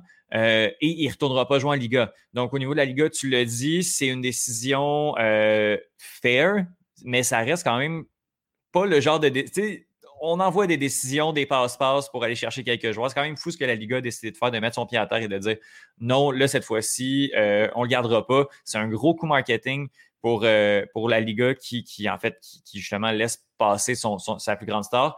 Bref, le chapitre Messi se tourne euh, du côté du FC Barcelone. Quels sont, parce que je l'ai dit, financièrement, il n'y a pas beaucoup d'équipes qui, peuvent se le permettre. Quelles sont maintenant les destinations logiques pour Messi. Parce qu'une équipe comme le Real Madrid pourrait se payer Lionel Messi, mais concrètement, il n'y a comme aucune chance. Donc, quelles équipes peuvent vraiment se permettre de signer Lionel Messi? Ouais, tu l'as dit, le Real de Madrid s'est exclu, même si c'est vrai, ils peuvent, pour mhm. l'entrée, peuvent, faire la folie de, le recruter, mais ça sera brûler le championnat espagnol. je pense pas que. On, se souvient bien du, transfert de Figo au Real, ce que ça a provoqué comme euh, tension. Je pense que Messi qui va changer de maillot, ça sera. Je pense que même euh, Pérez euh, ne, voudrait pas de ça. Exact, exact, Voilà. Donc, déjà, la Liga s'est exclue l'Atlético de Madrid n'a pas les moyens pour, déjà, il n'avait même pas les moyens pour, pour récupérer Griezmann. Donc, euh, je pense que Messi va s'orienter probablement à ce que, bon, selon les rumeurs actuelles, c'est le PSG qui en parle pour pouvoir le récupérer. Ah. Pep Guardiola, qui a également une masse euh, financière, on va dire, énorme, mm-hmm. vient de fermer la porte. Est-ce que c'est juste euh, en même... communication pour ne pas mettre assez de, de, pression dans d'éventuelles négociations qui pourraient exister entre le clan Messi et Manchester City pour ne pas que Paris fasse de surenchère. Mmh Est-ce que c'est ça pour cela que Guardiola a dit que son équipe n'est pas du tout sur le dossier? On ben, verra. Il a dit aussi au mois de mai qu'il ne signerait pas de joueur à 100 millions. Puis on va y revenir plus tard. Il n'a pas tenu sa parole là-dessus. Voilà. Donc, c'est ça, je dis, c'est peut-être une stratégie de communication mhm. pour ne pas surenchérir sur un éventuel, une éventuelle arrivée de Messi euh, au, du côté de, de, Manchester City. Cela dit, il y a également Manchester United qui pourrait, selon certaines rumeurs, également être dans la danse. Oh, Parce qu'on sait que l'équipementier de Messi, c'est Adidas. Mhm. Et l'équipementier de United, c'est également Adidas. Alors, d'aucuns sont en train d'imaginer également le même stratagème qu'il y a eu pour le départ de Cristiano Ronaldo du Real vers la Juve. Adidas a pesé là-dedans. Euh, mhm. Certains se demandent est-ce que ça ne pourrait pas être euh, le même stratagème qui pourrait être mis en place pour que Messi débarque en première ligue du côté de United, même oh, si c'est vrai que pour l'instant, aucun dirigeant de United ne s'est prononcé sur une éventuelle arrivée de Messi au, sein donc, de, cette équipe. Et il y a Paris qui, depuis toujours, a fait de Messi une priorité. C'est-à-dire que si Messi devrait quitter, le directeur sportif de, Paris l'a dit, Messi c'est un grand joueur et tous les mhm. grands clubs voudront s'aligner. Donc le PSG veut être un grand club. Le PSG a clairement dit qu'ils allaient s'aligner si Messi était libre. Et on a vu une photo où Messi était avec euh, quelques cadres de l'équipe de PSG avant même que le, contrat ne soit capoté avec le FC Barcelone. Donc, beaucoup déjà se disaient que Messi était en train de prendre la direction de, du Paris Saint-Germain parce qu'il y a cette entente-là. On sait son amitié qu'il a avec euh, Neymar. Mhm. On, connaît sa relation avec Di Maria. Il y a tous ces joueurs-là qui lui font la cour pour qu'il revienne dans, dans, le club de la capitale française, histoire de permettre à cette équipe-là qui court derrière une Ligue des Champions, de pouvoir enfin la remporter. Et cela pourrait également inciter Mbappé à prolonger. C'est juste des suppositions, ou même peut-être l'inciter à partir parce que ça fera trois superstars. ça fera trois superstars euh, dans, dans, cette équipe et il faudrait gérer les égaux. Mmh euh, oui. Tu as parlé d'ego. Moi, j'imagine dans la même équipe, imagine Benoît, euh, Sergio Ramos et Lionel Messi au sein du même club. Tu m'avais dit ça a six mois, je t'aurais pas cru. Oui, pas du tout. Encore que, même dans un même club, mais où? Au PSG. Exact, exact. C'est ça, en fait, qui, qui, qui, qui, fait, en fait, tout le charme de, de, cette opération. Ben, je ne me suis jamais imaginé Ramos à aller terminer sa carrière en Ligue 1. Mhm. je ne me suis jamais imaginé que Messi prendrait la direction de la Ligue 1. Exact. Euh, c'est quelque chose qui montre un peu l'extraordinaire du, football et qui montre que rien n'est coulé dans du marbre. Mmh et, pour, pour on va dire, pour les, les éventuelles équipes qui vont recruter Messi, c'est tout le charme de savoir que ce monsieur pourrait terminer sa carrière européenne dans une équipe autre que le FC Barcelone. Mmh et euh, on, le dit, Messi, il a 34 ans, il n'a plus la même grinta de, de, de, sa vingtaine, mais il reste Messi. Tu l'as dit d'entrée, il fait partie des top 5 à l'heure actuelle. Donc, je pense que tout club qui va le recruter va bénéficier au fait de, de cette plus-value-là. Il y a le Bayern de Munich, mais on sait que financièrement, le Bayern n'aime pas mettre de gros salaires sur les mmh joueurs. Même si Messi va arriver libre, je ne suis pas sûr que la direction va vouloir se lancer là-dedans. Il y a la Juve également qui, qui essaie d'imméoiter un certain duo entre Messi Ronaldo pour essayer de terminer la, carrière de ces deux légendes. Euh, mais tout porte à croire que dans la balance, je pense, Paris et City et peut-être euh, euh, un club euh, de la MLS, je pense, pèse plus que la Juve et mmh même le Bayern, voire même United, parce que United, je suis pas certain que ce processus avec Adidas puisse aboutir. J'ai, écoute, tout va débloquer. Les saisons commencent dans, dans, une dizaine de jours maximum. Donc, ça va bouger. Peut-être même qu'au moment où l'épisode va sortir, sa destination va être connue. Moi, je pencherais vers un, 2 plus 2 euh, Manchester City, New York City FC si je suis du côté de Lionel Messi. Après ça, c'est à suivre. Les négociations avec le PSG semblent bien engrangées. Euh, ça va être vraiment intéressant de, voir ça. Ça me ferait vraiment mal de voir Lionel Messi aller, aller du côté de la Ligue 1.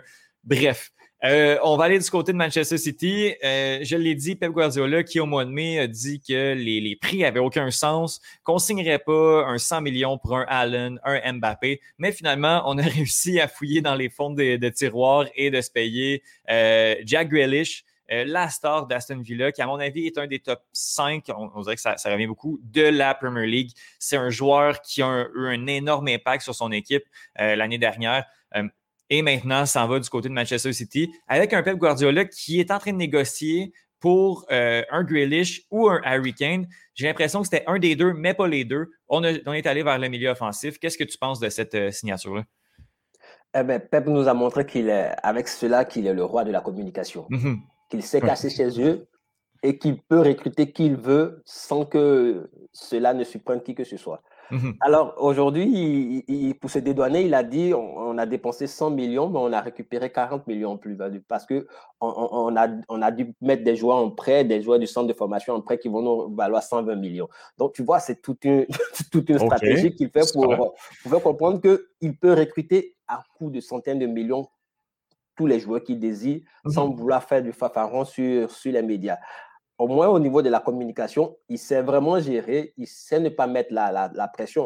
On ne sait jamais, il peut recruter Harry Kane. Harry Kane a dit qu'il va reprendre bientôt les, les entraînements avec, euh, avec Tottenham, mais rien n'exclut son départ. Ce, ce, dernier veut changer d'air, il veut aspirer maintenant à gagner quelque chose dans, dans, son palmarès. Individuellement, il a déjà prouvé qu'il est capable d'être un bon finisseur, aussi d'être très altruiste. Il a terminé d'ailleurs la, la, saison en étant meilleur, meilleur passeur du, championnat et meilleur mm-hmm. ce qui est très rare. Alors, Greenwich à, à City pour ce montant, ça montre combien de fois Guardiola voulait ce joueur. je me mmh pose des questions. À quel point Guardiola va le façonner? Parce que c'est un joueur qui aime toucher le ballon, qui a une vision de jeu exceptionnelle. Ça, on ne va pas lui, le cacher.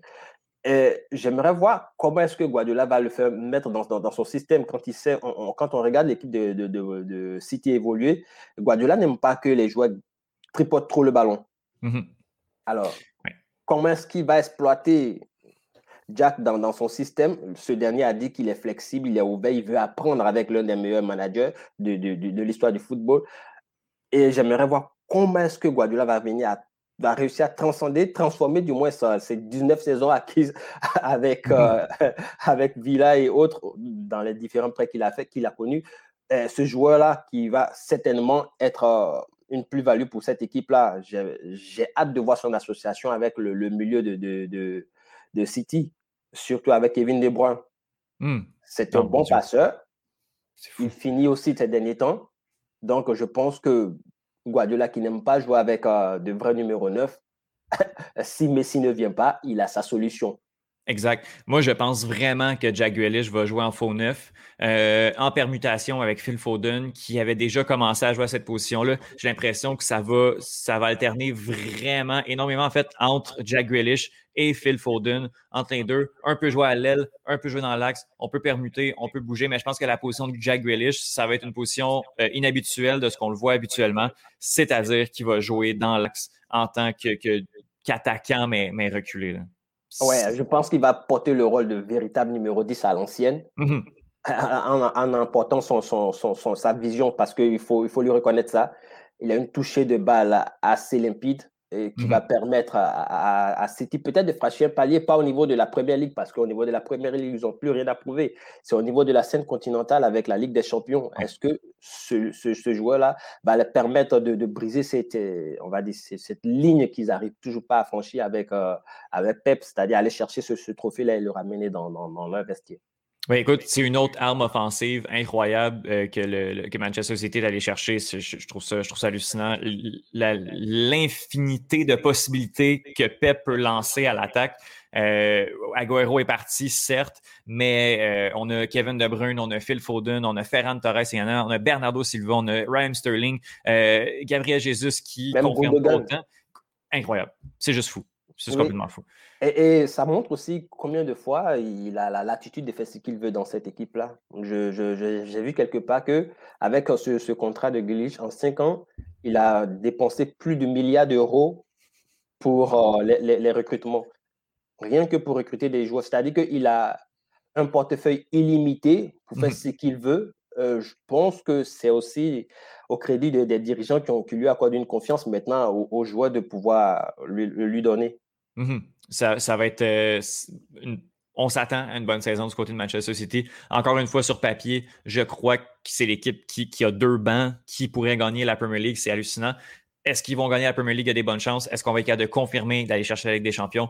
Mais écoute, on a encore beaucoup de questions à se poser sur, sur cette équipe-là qui est parfaite partout, mais c'est pas avec les meilleurs joueurs que tu fais les meilleures équipes. Donc, euh, à, suivre tout ça. Benoît, on, vient de s'en parler. On se fait un épisode euh, complet, spécial, début de la saison européenne, dans deux semaines, euh, ensemble. Donc, on regarde le dossier Messi, on regarde le dossier Harry Kane du côté de Tottenham également. Puis sinon, on se reparle dans deux semaines pour, pour lancer cette saison européenne-là. Et pour voir si Varane sera à Manchester United et autres et autres. Exactement, c'est vrai, mon Dieu. ça va être une belle saison. Merci beaucoup, Benoît. Merci.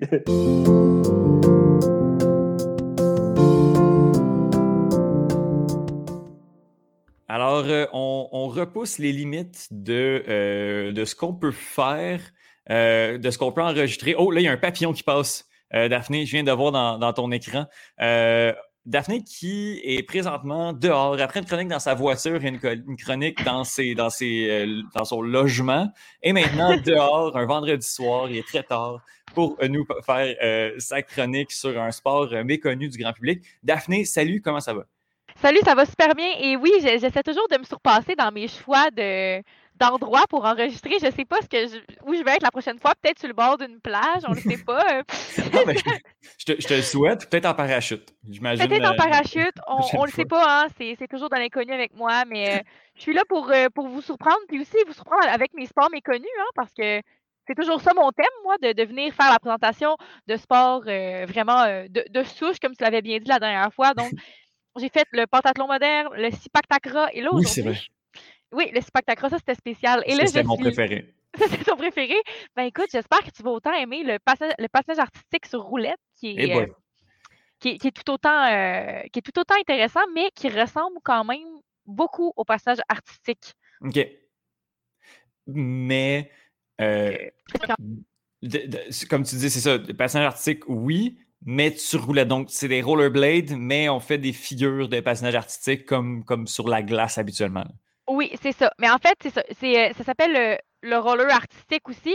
Et ça, c'est ça. C'est, concrètement, c'est, quand même, euh, je dirais, quelqu'un qui transférait d'une discipline à l'autre, ça peut être assez différent parce que déjà, bon, c'est une surface euh, qui n'est pas sur de la glace, hein, et on a mmh deux types de patins. On a les patins qui sont à quatre roues, tu sais, genre en rectangle, donc deux roues d'un bord, deux roues de l'autre. Alors déjà, ça, ça peut déstabiliser certaines personnes qui voudraient transférer du passage artistique jusqu'au roller artistique. Mmh Mais ça, c'est un sport assez quand même c'est quand même vieux. C'est un des trois sports qui faisait partie de la Fédération des patineurs à roulettes de France lorsque ça a été créé, donc en 1910, s'appelle la, la, Fédération française de roller sport, de Mhm. roller sport. Alors concrètement, ce sport-là, ça peut se pratiquer individuellement, en couple ou bien en patin synchronisé. Il y a, il y a plusieurs sous-disciplines, là, je vais y revenir plus tard. Mais euh, c'est ça, c'est vraiment comme le patinage artistique. Alors, les, patineurs effectuent des, danses avec des éléments techniques, des sauts, des pirouettes, des mouvements euh, synchronisés en musique. Et les, compétitions, ça, ça se déroule, bon, il y a des programmes imposés, des programmes libres, et c'est évalué par cinq juges sur une note de 10. Et là, à la fin, bon, on combine le résultat de programme impo- le, programme, euh, le parcours et le programme long et ça va donner la note euh, du gagnant de la compétition. Alors, euh, c'est vraiment un sport. euh, c'est ça, c'est vraiment similaire au patinage artistique. Ben, j'ai des images devant moi d'une compétition euh, en 2018. En tout cas, la vidéo est sortie en 2018. Ça semble être comme une un championnat du monde ou quelque chose comme ça. Oui, Mhm. championnat du monde de roller artistique. Euh, la, la surface est blanche. On dirait qu'on est dans un aréna euh, autour avec, avec les estrades autour. Donc, on, on- on recrée, on n'essaie même pas de sortir de, du patinage Non, c'est artistique ça. normal. On essaie vraiment de recréer cette ambiance-là, mais euh, l'athlète en question, euh, Ludivine Mal, euh, est sur des patins à Roigny, en fait. Oui, c'est ça. Et le- de, de voir deux roues d'un côté, deux roues de l'autre, moi, je trouve ça spécial parce qu'effectivement, euh, dans ma tête, moi, c'était pour les enfants qui commençaient. Je me disais peut-être que. Ah, oui. Moi, dans ma tête, ça a toujours été ça. Même, même à, à glace, quand je voyais ça sur des patins à glace, je me disais, ah oui, c'est les enfants qui débutent. Pour donner un peu plus de stabilité, j'avais déjà vu ça des- dans le pied des enfants.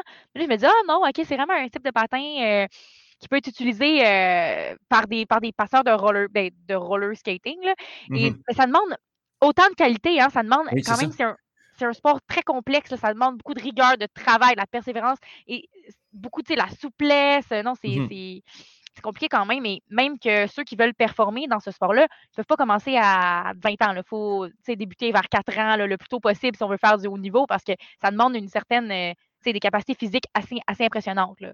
Exact. Je, je vois là, que justement, comme, comme tu l'as dit, les, les deux roues de chaque côté, ça fait quatre roues par patin. On va Mhm. beaucoup jouer avec les, les roues d'en arrière, les roues d'en avant. Les, on on, on s'amuse un peu, puis on, on se modèle avec toutes ces, ces, ces possibilités-là qu'offrent Oui, euh, ces patins-là de quatre roues. là.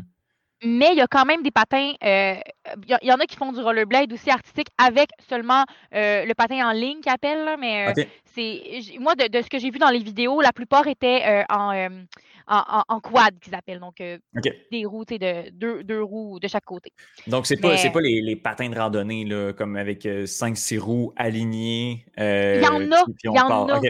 Il y en a que oui, mais dans la plupart des vidéos que j'ai vues, c'était vraiment l'autre type de patin, donc les patins en quad qui étaient utilisés. Euh, Ouais. C'est quoi les, euh, les autres disciplines? Euh, est-ce que c'est justement celle où on est noté avec les quads ou est-ce qu'il est qu'il y a autre chose Oui. également dans, dans, cette, Ben, dans cette discipline, dans ce sport-là? En fait, euh, oui, ben en fait, c'est ça. Il y a le patinage, euh, c'est c'est vraiment les. les euh, il, y a, il y a le patinage en solo, là, vraiment comme ça, c'est vraiment le portrait, je dirais, du patin à glace. Alors, bon, les figures, les pirouettes, euh, le but, c'est de le, le faire le plus harmonieusement possible dans une chorégraphie, comme je l'ai dit tantôt. Le programme, il y a le programme court. Alors, dans le programme court, il y a des éléments qui sont imposés aux patineurs. C'est vraiment, c'est ça, ceux qui, qui font ce patinage à glace, là, vont vraiment se retrouver là-dedans. Là. Et il y a le Mhm. programme long qui est vraiment plus libre. Donc là, la, la personne peut user un peu plus de, de créativité et mettre de l'avant, en fait, ses, ses, ses- ses forces ou essayer de, de jouer un peu avec la composition de son, de son, euh, voyons, de, de son solo pour se mettre en valeur.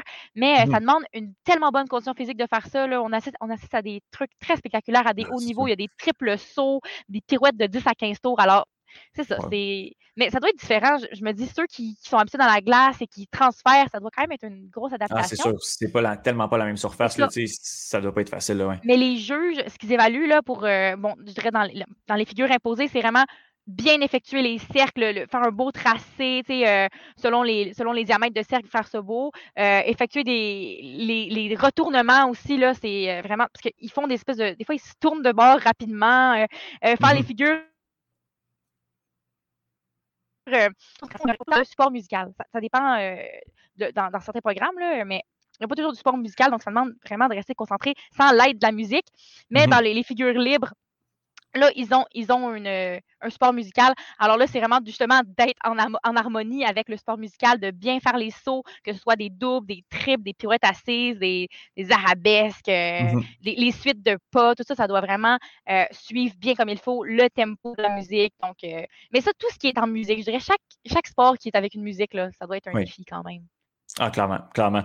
Euh, je, je, vois, je vois présentement, c'est ça. C'est, puis tu l'as dit là aussi de, de, de faire des, des, mouvements différents, euh, des mouvements mm-hmm. secs, des changements de direction rapides. Oui, les tournements, oui, ça retourne de bord rapidement des fois. Exactement. Je pense, je pense que le, le, le, en fait, l'outil, le patin, euh, la chaussure fait en sorte que c'est beaucoup plus facile que le, parallèle, et on est obligé de le faire avec la glace. Là. Euh, oui, il y a vraiment. exact, exact. Mais tu sais, je pense que le, fait qu'on n'est pas sur une surface glissante, même quoi que la roue aide pas, je pense que ça permet à vraiment euh, faire des, des, plus grands changements de direction, aller d'un bord d'un côté, puis c'est peut-être un, autre élément que le sport, que le sport amène. je serais curieuse de. Je serais... Oui, ah, OK. Ben, il faudrait l'essayer, c'est ça. Ce serait curieux. Ce serait faudrait, oui, c'est ça. De... Mais sinon, ceux qui font. Il y, a aussi du passage en, passage en couple. Alors, ça, c'est bon, comme vraiment. C'est comme au patin, là. Deux, un homme, une femme, qui font des, des, des, des, figures en parallèle, des pirouettes, mais il y a encore des portées. Alors, je me dis, ça doit être c'est ça, je me demande à quel point c'est différent de faire un porté comme ça en, en roue alignée, des sauts lancés aussi. On n'a mmh pas forcément la glace qui vient. la, la, grip, si vous pouvez me permettre l'anglicisme, ça doit être différent un petit peu, mais encore une fois, il y a un programme court, un programme long.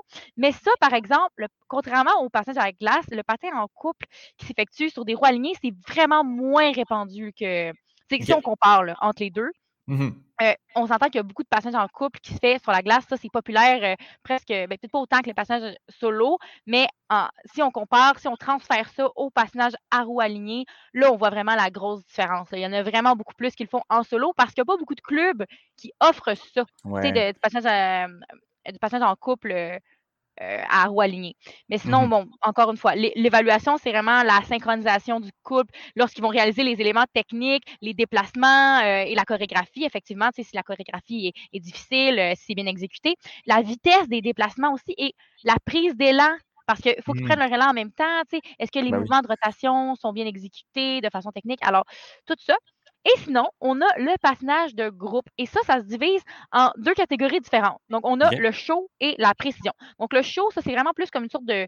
de c'est plus à, la, à, la, manière d'un spectacle. Donc, le but, c'est de mettre en scène une sorte de, de thème. Là, le but, c'est de combiner l'habileté en patin, la variété dans les choix de chorégraphie, la créativité dans les déplacements en groupe. Et donc, ils ont environ cinq minutes là, pour effectuer une sorte de routine un peu plus spectacle. Et les groupes de patineurs peuvent atteindre on a des petits shows, ça c'est environ de 6 à 12 patineurs. Ou sinon, on a les grands shows. Ouais, c'est ça, c'est quand même impressionnant. 15 patineurs et plus. Alors imagine, 15 patineurs et plus là, qui doivent effectuer une routine qui, qui signe là, et qui est le plus synchronisé possible. Moi, déjà, à deux, je me dis, ça doit être, tu sais, comme en couple, ils doivent euh, avoir un certain synchronisme. Mais là, à 15, mmh je me dis, waouh, ça doit être. Il euh, faut s'entraîner souvent. Là. tu peux pas juste. Euh, et, souvent, l'erreur de l'un entraîne l'erreur de l'autre. Alors, je me dis ça, ça doit être quelque chose à faire. Sinon, on a la précision. Alors, ça, c'est vraiment plus comme réaliser des figures imposées en groupe. et le but, c'est d'avoir le plus parfait synchronisme. Vraiment, le, comme avoir l'air d'une sorte de. en fait, je ne sais pas comment le décrire autre, mais juste être ben, comme le nord synchronisé, là, être, euh, être des miroirs les uns les autres, en symbiose parfaite. Donc, la netteté, la précision des manœuvres, les transitions, la vitesse de patinage, la fluidité, ça, c'est tous des trucs là, qui, sont, euh, qui sont pris en compte là, dans l'évaluation. Mmh c'est fascinant. Tout ce que je, à chaque fois que tu, me présentes un sport, je regarde des vidéos de, hein? de, ce qui, de ce qui se fait. là, il faut que je te demande aussi, dans quel pays c'est le plus pratiqué? Moi, dans, ce que j'ai devant moi, dans les vidéos hein? présentées, c'est des vidéos de la Fédération française de, de, euh, roller euh, artistique. Est-ce que c'est juste là que ça se pratique? Honnêtement, j'ai fait des recherches et euh, oui, comme j'ai ben, il y a, d'autres petits clubs effectivement en France, mais ça c'est vraiment la fédération française le, le de la FF Roller Sports mais c'est vraiment en France. À chaque fois, je regardais des, je regardais comme euh, patinage en roulette euh, artistique et chaque, chaque site me menait à la fédération euh, de, de, roller sport qui disait Ah oui, on a le patinage artistique à roulette. c'est vraiment c'est vraiment la France là, qui fait ça. J'ai mmh cherché un peu au Québec. Et, et d'ailleurs, non, c'est ça, on n'a pas vraiment ça, hein. On n'a pas vraiment. On a, assez de glace ici pour on se a assez de glace. patinage. Hein. mais on a quand même une athlète canadienne. et, ben là, je, crois qu'elle est à la retraite maintenant, mais c'est Kyla Macri, qui est, elle, elle a été la meilleure patineuse artistique à roulette au Canada. Pas dans le monde, effectivement, parce qu'on n'est pas, on n'est vraiment pas un, pays très, très, très performant dans cette discipline-là. Mais elle a commencé à patiner à roulette à l'âge de 9 ans. Elle a participé quand même à sept championnats du monde et elle a réussi à avoir une cinquième place au jeu de, je vais essayer de dire l'endroit comme il faut, là, c'est Guadalajara en 2011.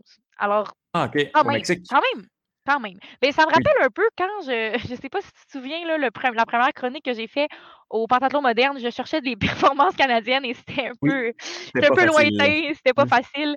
Mais, mais bon, pour revenir à notre chère athlète, elle a aussi participé au Jeux Panaméricains de Toronto en 2015 et elle a, euh, c'est ça, c'était difficile pour elle de trouver des endroits pour s'entraîner. Elle devait, pour te donner un exemple, elle devait parfois plusieurs fois par semaine, faire les 300 km jusqu'à l'endroit où elle devait s'entraîner. Alors, ça donne une idée. Ah ouais.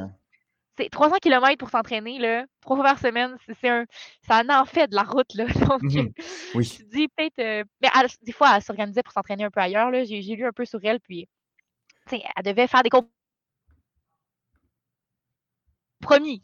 C'est vraiment pas l'idéal. Donc, pour revenir à, ta question de base, c'est vraiment pas un sport euh, québécois. Je dirais que nous, on est plus patin à glace. Hein, euh, ceux qui veulent patiner sans ligne vers la glace, et c'est là qu'on performe. On est plutôt bon. Oui. Ah, OK, tout ça. Euh, oui, exact. exact.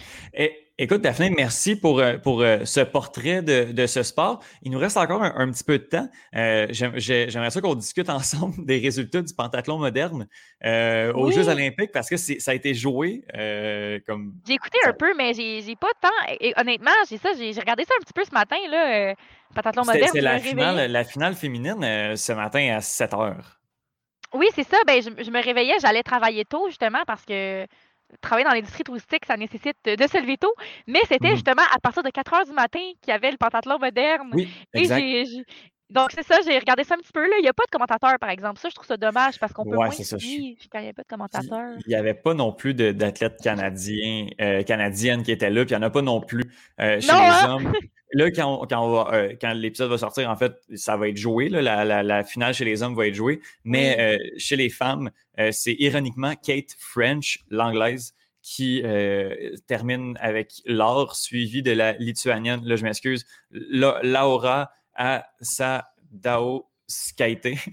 Et, euh, pas bizarre que moi à dire les noms.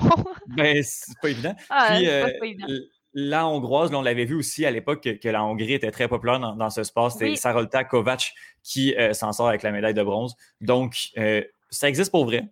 C'est encore un sport olympique. Et la Hongrie, sans dominer, ça, en est quand même très bien sorti. Mais j'avais, j'avais hâte justement de, de, regarder ça parce que je me disais concrètement, ça va avoir l'air de. Tu sais, quand on des fois, on fait des visions sur un sport en s'informant, on regarde, OK, oui, tel spécialiste dit que ce, pays-là est plus fort dans le sport, mais après, c'est le fun de voir concrètement, euh, est-ce que c'est vrai? Est-ce que c'est... Exact. Pour avoir suivi le, skate, là, je, me, je me remarquais qu'effectivement, les sports qu'on m'avait dit qui étaient, qui étaient les, je veux dire, les pays forts, effectivement, dans quel sport, de, voir en fait les résultats parce qu'effectivement, on remarque les, forces à certains niveaux. Et euh, c'est toujours intéressant de, suivre ça. D'ailleurs, euh, pour ceux qui veulent aller voir des vidéos de, roller skating, moi, je conseil. C'est super impressionnant, c'est super intéressant, mais c'est pas les Canadiens que vous allez voir en premier. Définitivement. écoute, Daphné, je pense qu'on a des petits problèmes techniques, donc euh, on va arrêter ça avant de se reperdre encore pour la huitième fois. Bref, euh, merci énormément de prendre ton temps dans les conditions, encore une fois, euh, particulières. On essaie de se reparler avant ton retour au Québec. Oui. après ça, on se croise les doigts de pouvoir faire des chroniques. Je suis encore au Québec. de faire des... à Montréal ou dans la région. Puis, on se croise les doigts pour pouvoir faire des chroniques en, en présentiel ensemble euh, d'ici la fin de 2021. Au revoir!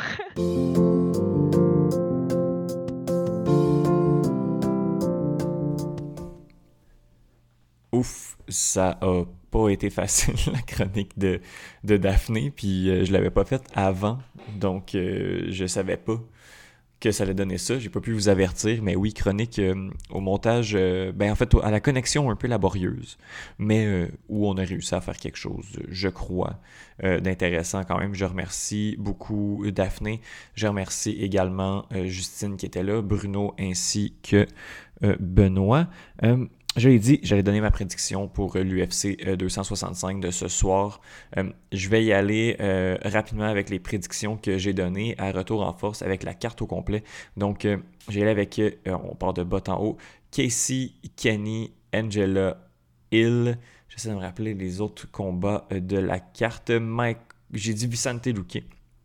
Et j'ai dit José Aldo également. Et pour le combat euh, final de championnat du monde, je vais dire Cyril Gann. Et je vais dire comment? Je vais dire que Cyril Gann va gagner par décision dans un combat qui va être peut-être un petit peu plus aride, un petit peu plus plate, mais on va être derrière le français assurément euh, de ce côté-là. Donc voilà, c'est ce qui termine cet épisode. Là, je parle un peu moins fort parce qu'il euh, je fais vraiment ça. Je vais, je vais, je vais si vous voulez regarder, je vais poster l'épisode au moment où je peux. Je ne vais pas le programmer. Euh, on est dans ces tares-là pour sortir l'épisode. Donc euh, voilà, je ne parle pas trop fort. Donc justement, l'UFC 265, dont on va avoir la, chance de, de débriefer avec, pas Faber, mais avec un remplaçant. Mais je ne vais pas dire c'est qui parce que justement, chaque fois que j'ai dit ça, ne fonctionne jamais. Puis écoute, écoutez, l'épisode est complètement booké déjà de la semaine prochaine. Donc, euh, on est, on est en voiture. Les deux prochains épisodes sont, sont, relativement bookés. Donc, euh, ça se passe très bien de, ce côté-là. Euh, on va entendre des nouvelles voix également, des nouveaux concepts, comme je l'ai dit en début d'épisode. Bref, voilà, c'est ce qui va terminer cet épisode du podcast d'un bout à l'autre. Épisode 26, déjà la mi-année. Épisode de mi-année du podcast d'un bout à l'autre. Je vous remercie beaucoup d'être à l'écoute et je vous souhaite de passer une belle journée, une belle semaine. Puis on se reparle dès samedi prochain. Ciao